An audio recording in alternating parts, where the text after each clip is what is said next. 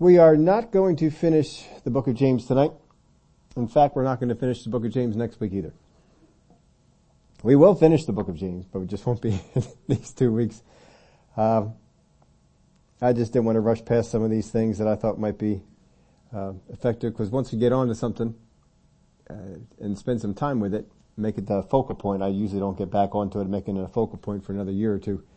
So we may as well get all the things out of it that we would get out of a out of uh, this being a focal point. So here in James chapter 5 verse 16, if you're up on Facebook, we gave you this question, what is an effective fervent prayer? If we can avail much with such praying, it would certainly help us to know just what James is referring to. So that's where we're going to spend most of our time tonight. We're also going to be looking at this part of confession, confessing to each other, what this has to do with with prayer in this context. And I also asked you this question for you to ponder before tonight. Is faith or fervency more important than prayer? He says here that the effective fervent prayer of a righteous man avails much, but there is no mention of faith. So what is the, the most important? We know that obviously both are key ingredients, but what is the most important ingredient in our in our prayer. Is it faith or is it fervency? And why is faith left off here? So James chapter 5 verse 15, the verse we left off with last time, and the prayer of faith will save the sick and the Lord will raise him up. And if he has committed sins, he will be forgiven. I heard somebody who was referring to this and they caught uh, the part of sick being one who is uh, worn down, weary, so and they, they stopped there. They just kept it on weary and they went into all kinds of things. People who were sick of each other, weary of each other, and, and just all sorts of stuff. Um, that's one reasons why I like to go through the Word of God. Let's see how the Word of God handled it, not how people understand it. Because um, where he went with that was just not a place that I think the Word of God anywhere goes with that particular word. But here he talks about if he has committed sins, he will be forgiven. Then he says, confess your trespasses to one another and pray for one another that you may be healed. The effective fervent prayer of a righteous man avails much. Now he just talked about the sins being forgiven if they were there, but here he says confess your trespasses, and the word your there is inserted, but it seems to come about, but basically it says confess trespasses to one another and pray for one, one another that you may be healed. Now you'll notice that the word trespasses is different from the word sins, and also in the Greek it is different. In the, in the Greek, the word sins that we saw in the previous verse, verse 15, is the Greek word hamartia, which is to fall short. It is the general word for sins that is uh, talked about in the Word of God. but here the word trespasses is the Greek word paraptoma, which means a side slip or a lapse or deviation, an unintentional error or a willful transgression. To fall, to fault, offense, sin, or trespass. Basically, it is a falling in some area of your life so this is, this is not hamartia, which was in the previous verse, which is a sin, an offense, or a sinful act. so this could be either an act of continual, uh, this could be either an act or continual act of sin or wrongful thinking. This is what it could be. Could be an act or a continual act of sin or wrong thinking. It could also refer to something done accidentally. I didn't mean to do it accidentally I did this. This is what this word can mean. Now the word confess means to, de- to declare, to say out loud, to exclaim, to divulge, or to blurt out. To blurt out. It is not the confessing here that brings a change. This is the, the thing that's in, involved. In the, in the other verse, the prayer of faith was the one that healed, uh, that brought that person to healing, and if there were any sins, they would have been forgiven him. In this one, we're not seeing that. confess your trespasses to one another and pray for one another that you may be healed. The effective, fervent prayer of a righteous man avails much. So there are trespasses, there are things that we can do to each other. Why is this verse talking about confessing to one another? Now what happens with this is a lot of times we take this thing of confession and we go in areas where it really doesn't belong. Some churches have people that you confess to a clergy member.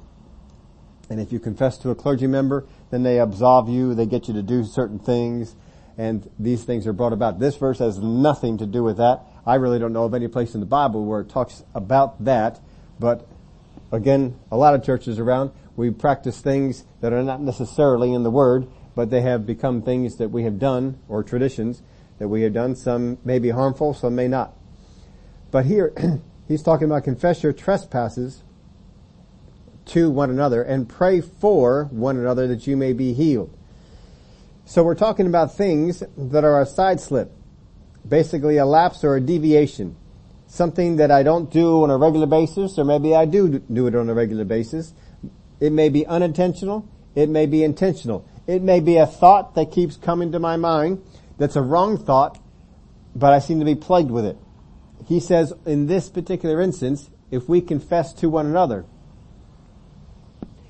confess your trespasses to one another and pray for one another that you may be healed there are some of these things that come upon us. There's some, some wrong thinking and it can get in our head and it seems to continue to go on.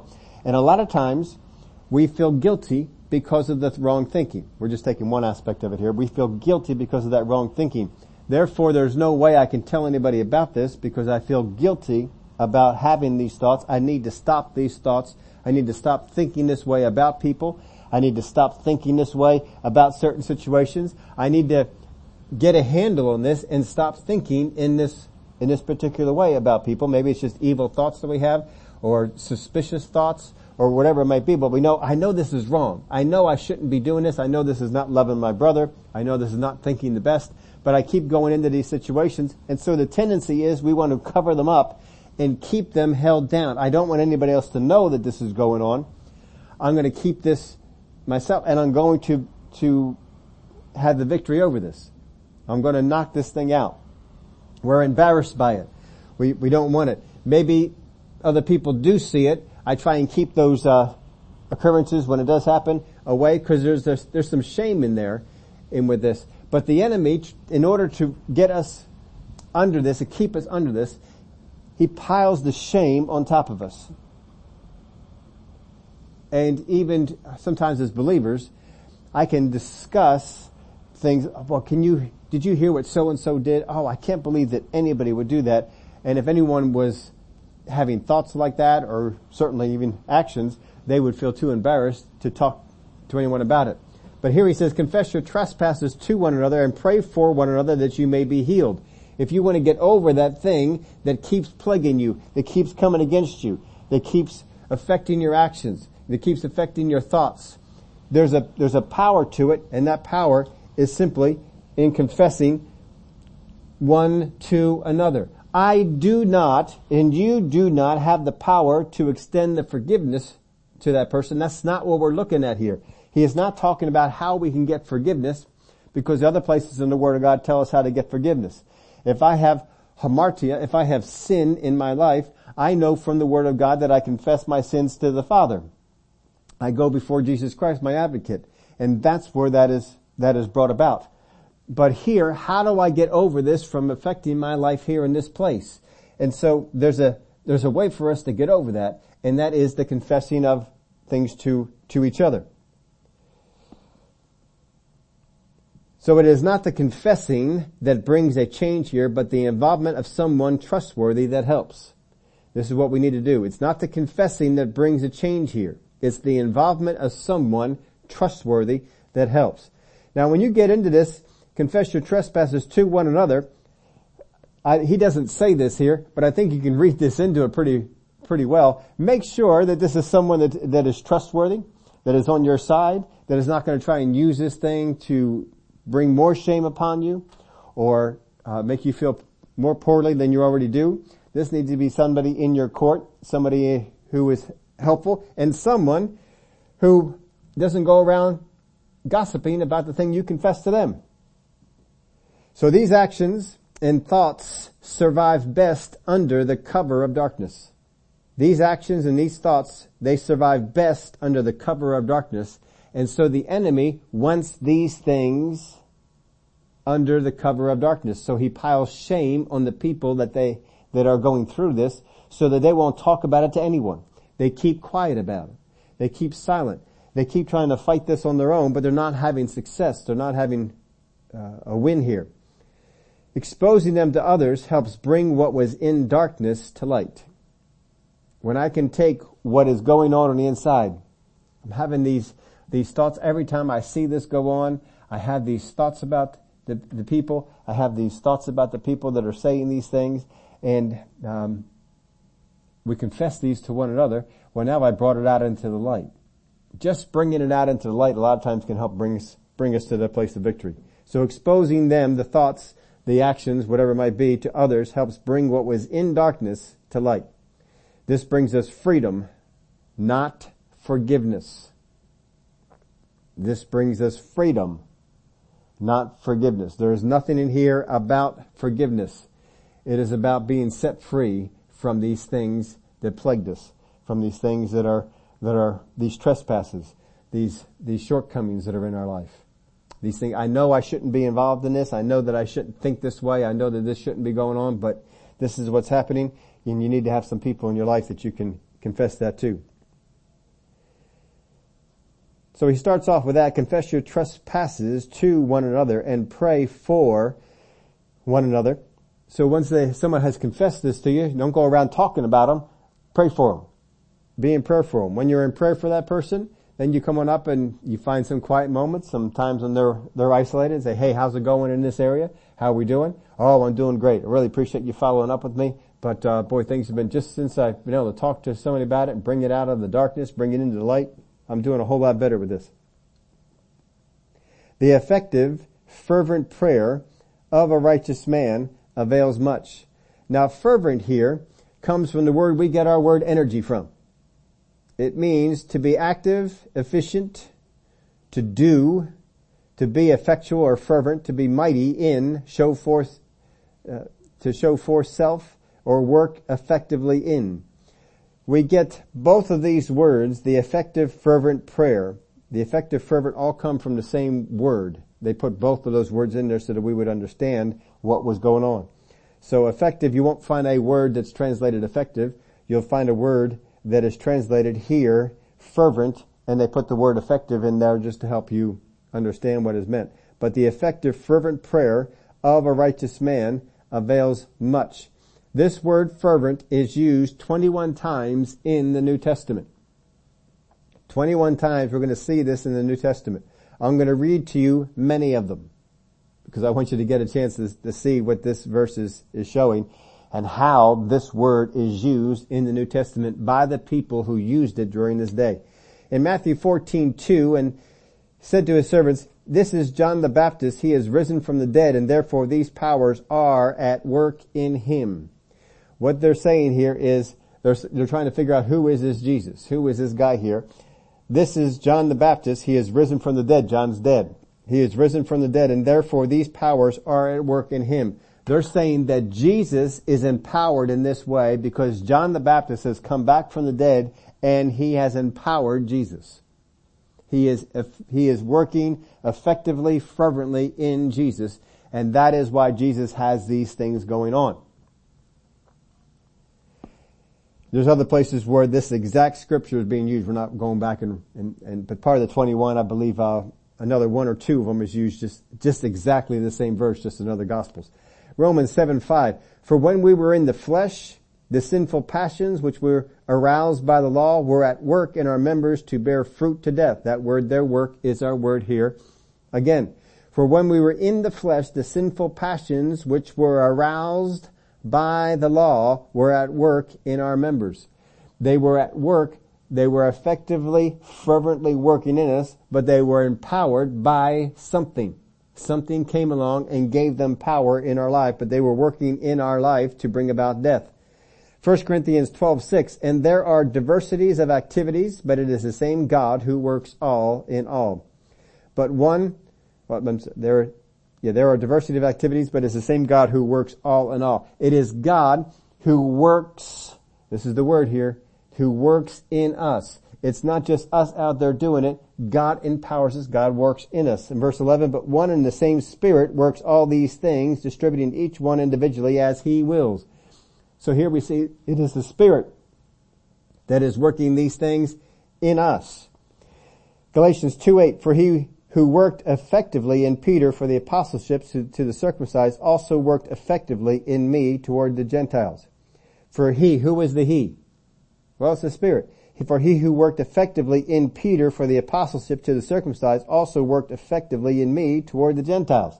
He says, I'm being made effective, I'm being made fervent in the, the work that I'm doing because of the Holy Spirit who comes up on the inside of me and empowers me. Galatians 3, 5. Therefore he who supplies the Spirit to you and works miracles among you. See, it's not us doing the miracles. It's someone in us who empowers us who is doing the miracles. By the works of the law or by the hearing of faith. For in Christ Jesus, Galatians 5, 6. For in Christ Jesus, neither circumcision nor uncircumcision avails anything, but faith working through love. Faith working through love. So it is a faith working in us through love. There is an empowerment that comes to us. There's something behind the empowerment. Ephesians 1, 11 and verse 20. Verse 11 says this, In him also we have obtained an inheritance being predestined according to the purpose of him who works all things according to the counsel of his will. So he is in the process of doing the work. He is working all things. So we may see things going on, but he is in the process of working those things. Verse 20, which he worked in Christ when he raised him from the dead and seated him at his right hand in the heavenly places. He worked in Christ. God the Father worked in Christ Jesus the Son. Ephesians 2, 2, in which you once walked according to the course of this world, according to the prince of the power of the air, the spirit who now works in the sons of disobedience. The sons of disobedience are not there on their own. They actually have the prince of darkness working in them. The kingdom of darkness is at work in them. Same word that is being used here. Ephesians 3:20 Now to him who is able to do exceedingly abundantly above all that we ask or think according to the power that works in us. We are made effective, we are made fervent by the power that works in us. Philippians 2:13 For it is God who works in you both to will and to do for his good pleasure. Going through all the uses of this, not quite all 21, but pretty close to it. I think only left out 3. For it is God who works in you both to will and to do his good pleasure. God works in you. God works in you. There's an empowering that comes in you. Colossians 1:29 To this end I also labor striving according to his working which works in me mightily. His working which works in me mightily. Again, his work, his empowerment which works in me, which empowers me. 1 Thessalonians 2.13, For this reason we also thank God without ceasing because when you received the word of God which you heard from us, you welcomed it, not as the word of men, but but it is in truth the word of God which also effectively works in you who believe.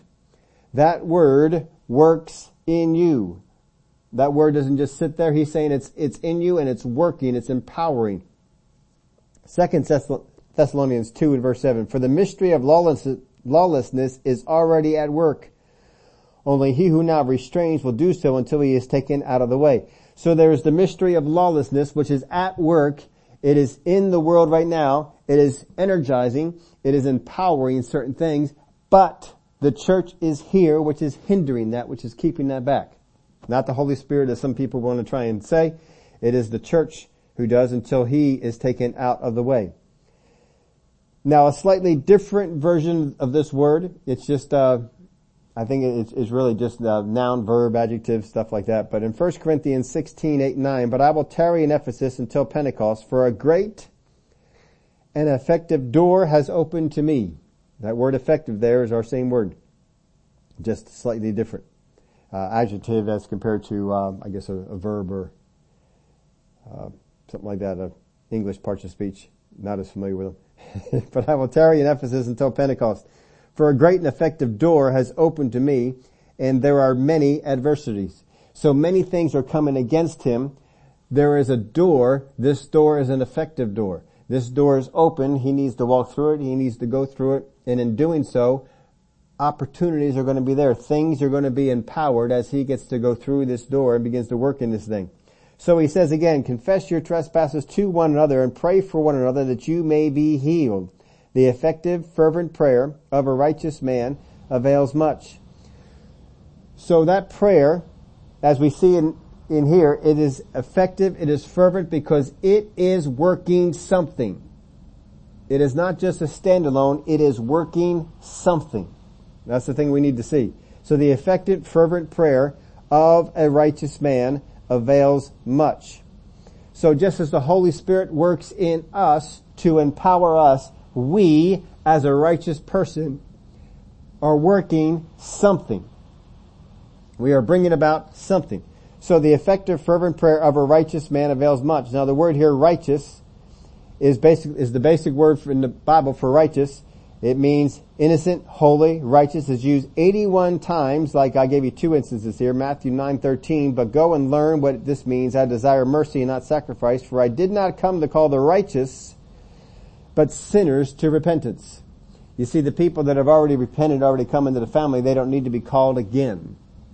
But certain other ones do. The sinners do. So that's what this word of righteous is talking about. It's not meaning that we have to be perfect. It's not saying righteous and that you are perfect because most of us wouldn't qualify then to do what James is talking about.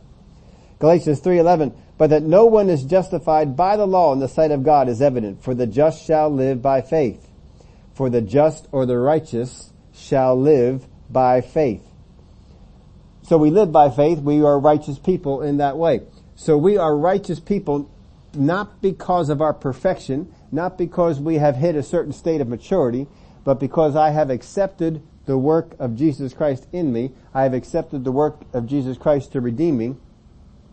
Thereby I have righteous standing with the Father. That's all we need according to James here to fit this, fit this bill. The effective, fervent prayer of a righteous man avails much. Now the person praying needs to be in right standing in order to be able to qualify. So you can't be backslidden, you can't be going after your own thing. You have to be going after the things of God. You have to be pursuing the things of God. We don't have to be perfect in it, but that needs to be the direction that we go. If I am de- deliberately, willfully going out of the will of God, I don't know that I would qualify to be able to do this. Whatever, whatever it is that he's talking about here. So, avail here means to be strong, able, forceful, to prevail. Be strong, able, forceful, and to prevail. This is what this word would mean. The effective fervent prayer of a righteous man is strong, is able, is forceful, and prevails. So what this is showing you, avail, avails much, is when using this word, it's talking about someone who is in, in a position of strength. They are strong. They are prevailing, which means they are coming against something. They're coming against something that is pushing back to them. But it says that they are strong. It says they are able. It has this word in the definition is they are forceful. There is a force that they exert against the thing that is coming against them. And they will prevail in it. So he's saying this, the effective, fervent prayer of a righteous man avails prevails, you can put that word in there too, prevails against the adversary. Because there's a battle that's going, that is being depicted here when you bring this word in. Be strong, be able, be forceful, prevail. Another definition for this is to have or exercise force. To have or exercise force. To be able. To avail, that we can do that uh, we would be of strength. Vines puts this note on it. To be strong, to prevail indicates a more forceful strength or ability than dunamai. It's not the word dunamai, but it is one of those words, one of those power words. To be strong, to prevail indicates a more forceful strength or ability than dunamai.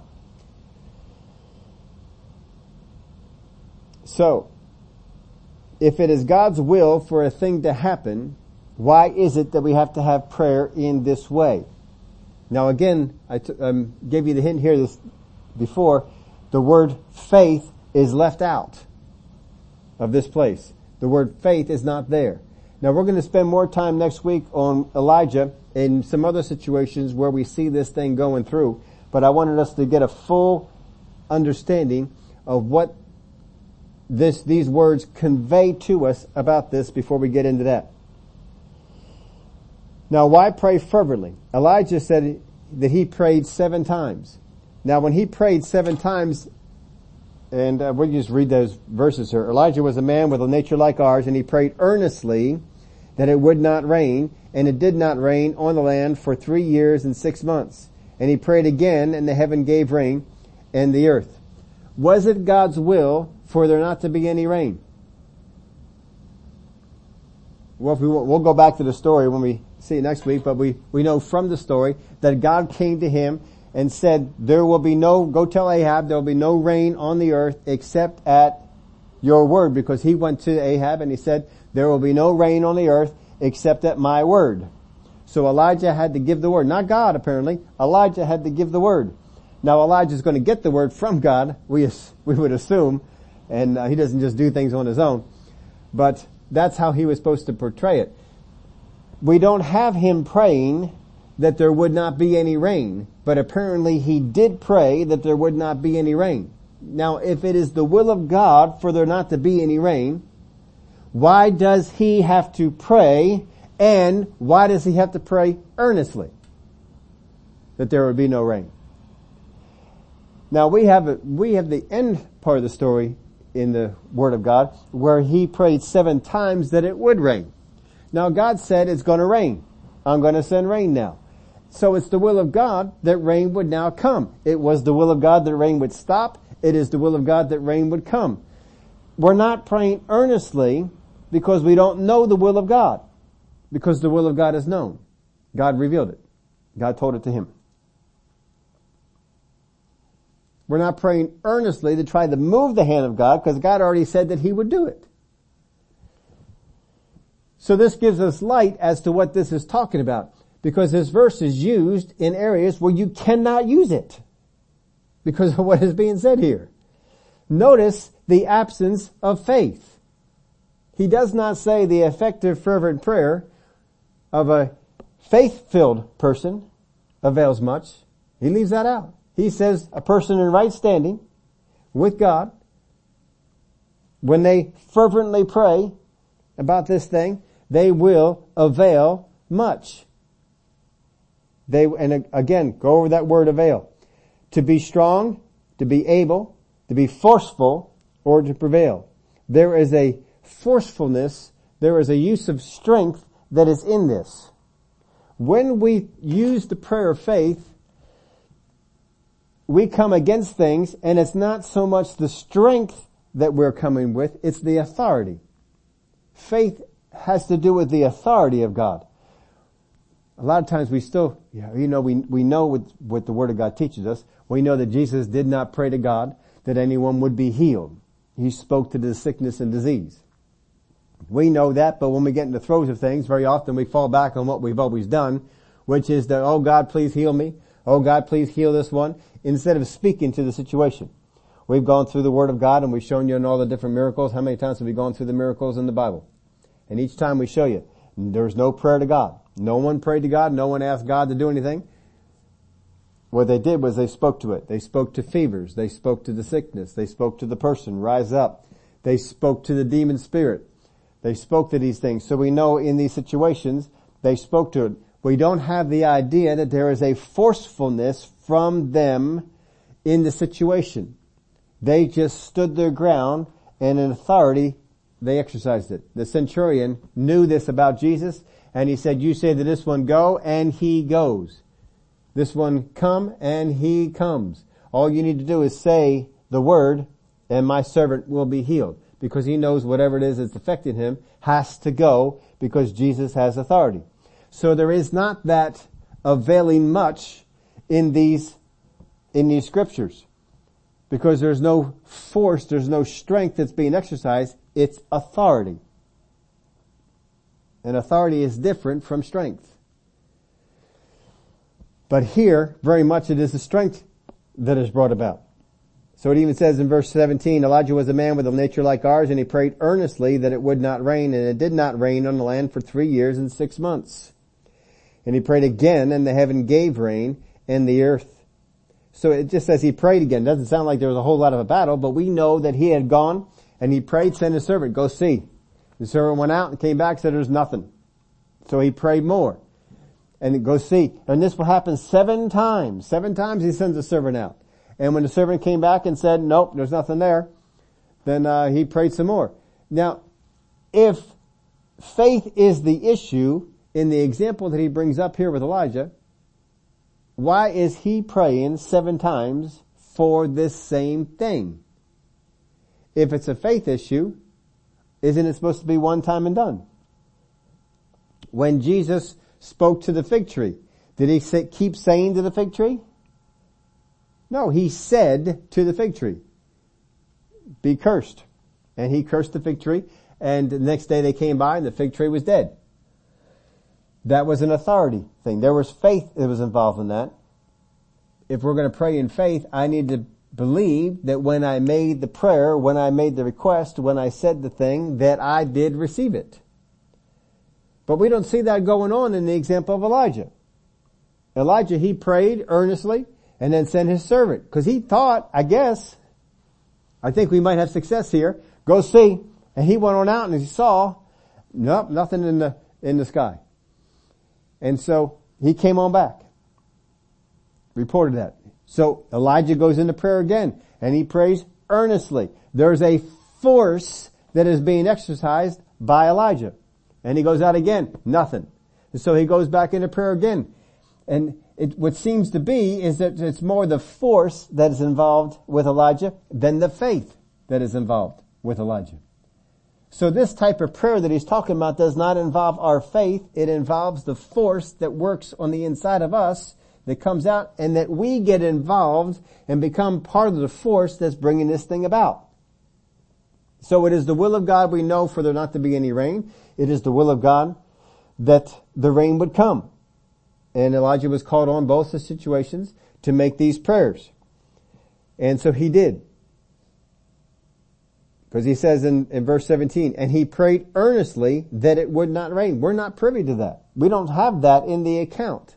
They apparently knew it, but we don't know it from the scriptures. But apparently Elijah went, went out and he prayed earnestly that it would not rain. Now, we know how he prayed earnestly that it would rain. He prayed, Go out and see if there's any clouds in the sky or whatever he was asking him to look for. And he comes back, there's nothing. What was he looking for? For when he was praying earnestly that it would not rain, or did he continually pray that it would not rain for the full three and a half years? You see, on the, on the second one, he was able to see we got a breakthrough. When that little tiny cloud showed up, we got a breakthrough. All right, so here, here it is. We we broke through. But there is apparently a breakthrough that he had needed to get through on the other one. Does he ever just not get there? He just just keep it up for the three and a half years? All we know is that he prayed earnestly, that he exerted a lot of force into this. But apparently he didn't exert faith because that's not being spoken of. That's not talked about. He was in right standing with God. He knew what the will of God was and he prayed to exert force to do so. So what we have here is the situation that we could be in where sometimes it is not our faith that is the issue, it is our earnestness. It is the strength that we portray in this, and the strength that we portray is against an opposing force. What is the opposing force? It cannot be God, because we know it's the will of God for this to occur. So the opposing force would it have to come from people, fallen people, people that are of the kingdom of darkness, or from the kingdom of darkness itself. And there would be a clash of the, of the force. It's kind of like the picture you get in a football game when you have a defensive lineman up against an offensive lineman. and they exert force against each other. And they're trying to, through force, begin to, the defense wants to penetrate the line and get into the backfield to break up the play. The offensive guy wants to exert force to push the defensive line away from the play. And so there's a clash of force and we watch the, the game and we see who it is that, that wins. It's amazing that in a football game, if the def- defensive player is able to be successful on two or three plays in the game, he'll be seen as a star. If he gets one, if he gets to the quarterback once or twice for a sack, oh, people are thrilled. I mean, how many plays are there in a football game? There's a lot of plays. All he has to do is come through on one, two, three, four. I mean, he's in the, involved in other plays too. He's making tackles and stuff. But his goal is to get into the backfield, to go against the force that's coming against him, to get into the backfield and to disrupt what the enemy, or in their case, the enemy wants to do, which is the offense. For the defense, the offense is always the enemy. For the offense, the defense is always the enemy. And you're trying to accomplish your purpose even though the defense is trying to come in and, and, and cut it off and not allow that to go on. So is faith or fervency more important in prayer? You see, this is going to depend on the type of prayer that we're doing. If we are doing a prayer of faith where we are asking God for something, where we are believing God for something, where we have found that the Word of God has promised me certain things, these are promises that are made to me, I can use the prayer of faith, not the prayer of fervency. If I use the prayer of fervency where the prayer of faith is, I will fail. I will not, uh, I'm not going to be successful because I do not need to exert force against my God to get him to do the thing that we need him to do.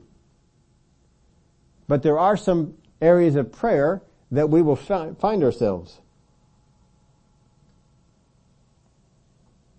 Now in James chapter 1 verse 5, if any of you lacks wisdom, let him ask of God who gives to all liberally and without reproach, and it will be given to him. But let him ask in faith with no doubting, for he who doubts is like a wave of the sea driven and tossed by the wind. For let not that man suppose that he will receive anything from the Lord. He is a double-minded man, unstable in all his ways. Let him ask in faith. We need to ask in faith. We need to be believing. I need to know this is what God said He would do. I'm asking. I'm not going to waver. I'm not going to be double-minded. I'm going to believe that the thing I asked for is coming about. But we don't see that in the life of Elijah. We don't see that when he goes after this uh, this thing of of no rain. Now it would seem faith is what makes us effective where God's promises for us are involved. Faith is what makes us effective where God's promises for us are involved. There are areas of scripture where God has promised things for us. He's written in there and said, we as believers, these things will come to them that believe. These things will come to them that, and a list of things, if we do these particular things, this is what will come. When I see that, God said that if I do this, He would do that. I believe that God would do it, and that's it. When, um, when Paul had the viper that bit him, and he shook it off into the fire, he had the word of God that says that they take up deadly serpents, they shall not hurt them. And so he just shook it off and didn't think anything about it. And he just, uh, he just went on. He, there was no fervency in any prayer. He doesn't come after this with any strength or any force to try and push something away. He just believes and receives. So the prayer of faith believes and receives because of the promises that God has given us. But here, fervency, it would seem that fervency is needed where God's plans against what the enemy is doing is to be brought about. It would seem that fervency is needed where God's plans against what the enemy is doing is to be brought about. So God says, this is what I plan against the enemy. Now the enemy is going to push back against that. The enemy doesn't want that to happen. So as the enemy pushes back against that, I need people that will push back against what the enemy is doing here in this earth. Elijah, I need you to step up. You're going to need to, to pray and to intercede and to do some things. And we're going to look at, when we, when we spend some time in this, we're going to take a look at some other places in the scripture where this fervency was used by others beside Elijah so that we can get an idea for this. But when this is being used, when this fervency is going on, I, it, it, there's a plan of God. God has said, this is what I want to do. This is what I want to accomplish. Now here's the plan. Now the enemy is going to try and come against it here. We need to recognize where the plan of God is, what God has in the plan, and join forces with it, and then there we have the fervency. When God gave His plans for the nation, people needed to pray with a fervency, not just faith. Not simply say, well, we'll just believe God that this is where it's going to be. No, there's an enemy that's coming against that situation. I need to get involved and pray with a fervency, not to move God, but to come against what the enemy is trying to do. And this is what Elijah did. Apparently the enemy didn't want there not to be any rain on the earth because God said it. When God said it, made it public to the king, there will not be any rain. All the devil has to do now is bring about rain and he has disqualified God's word to the king. Well see, he can't even make it not rain. Can't even do that. So, God's no good. And then when, when he said the rain is coming, now the devil says, oh no it's not.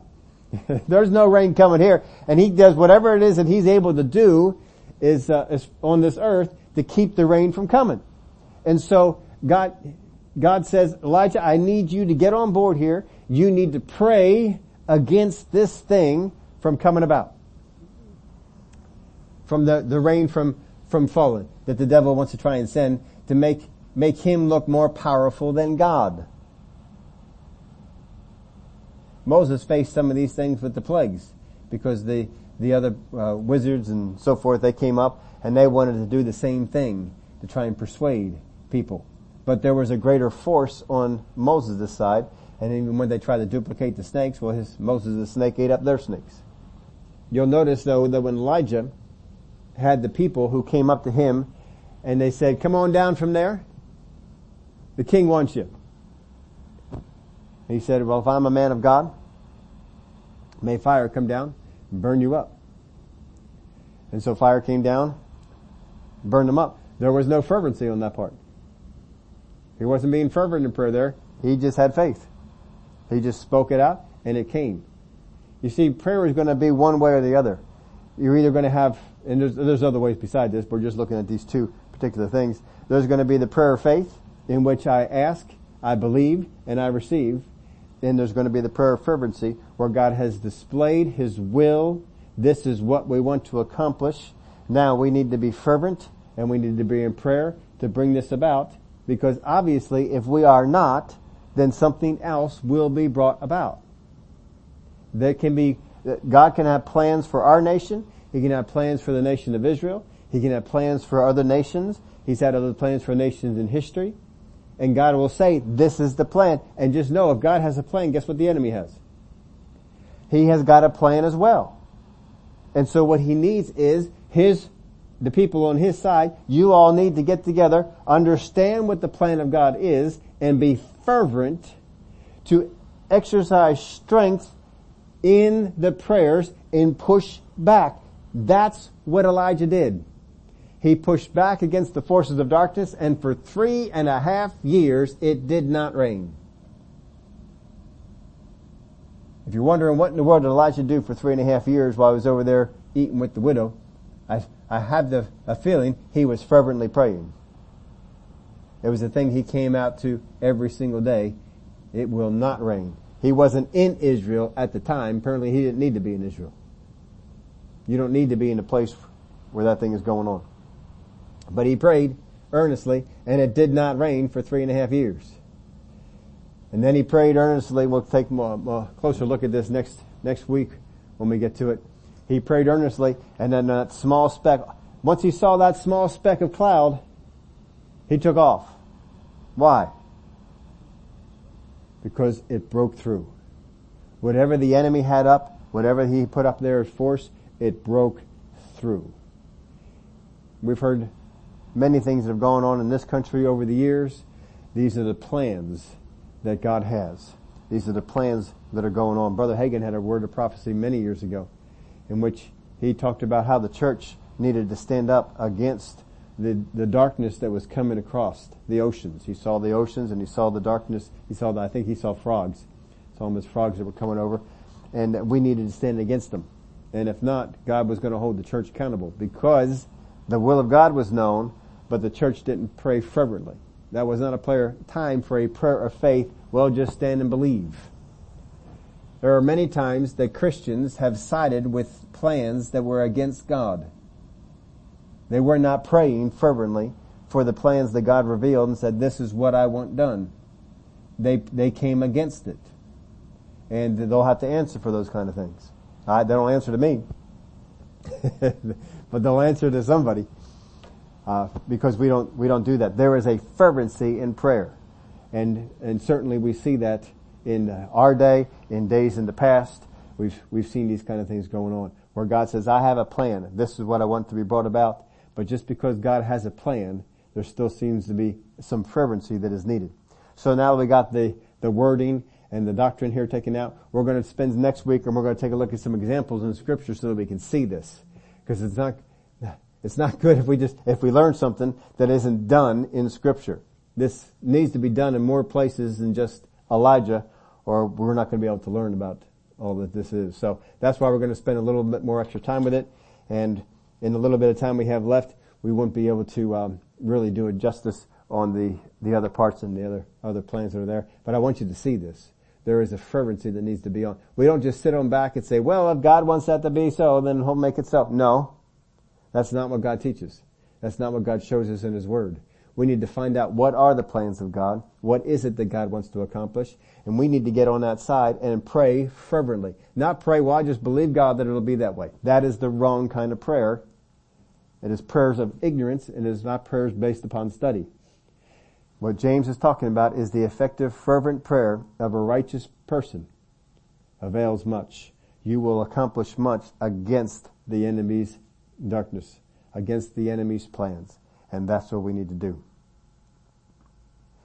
Father, I thank you for the kinds of prayers that we can exercise, that we can walk in. That there is strength that we exert against the forces of the enemy when we pray, as James is te- teaching us to pray right here. As Elijah prayed in the Old Testament, and as others prayed at different times in the scriptures. I thank you for the wisdom that you give us and learning about this thing so that we can be on the side of God and not the side of the enemy.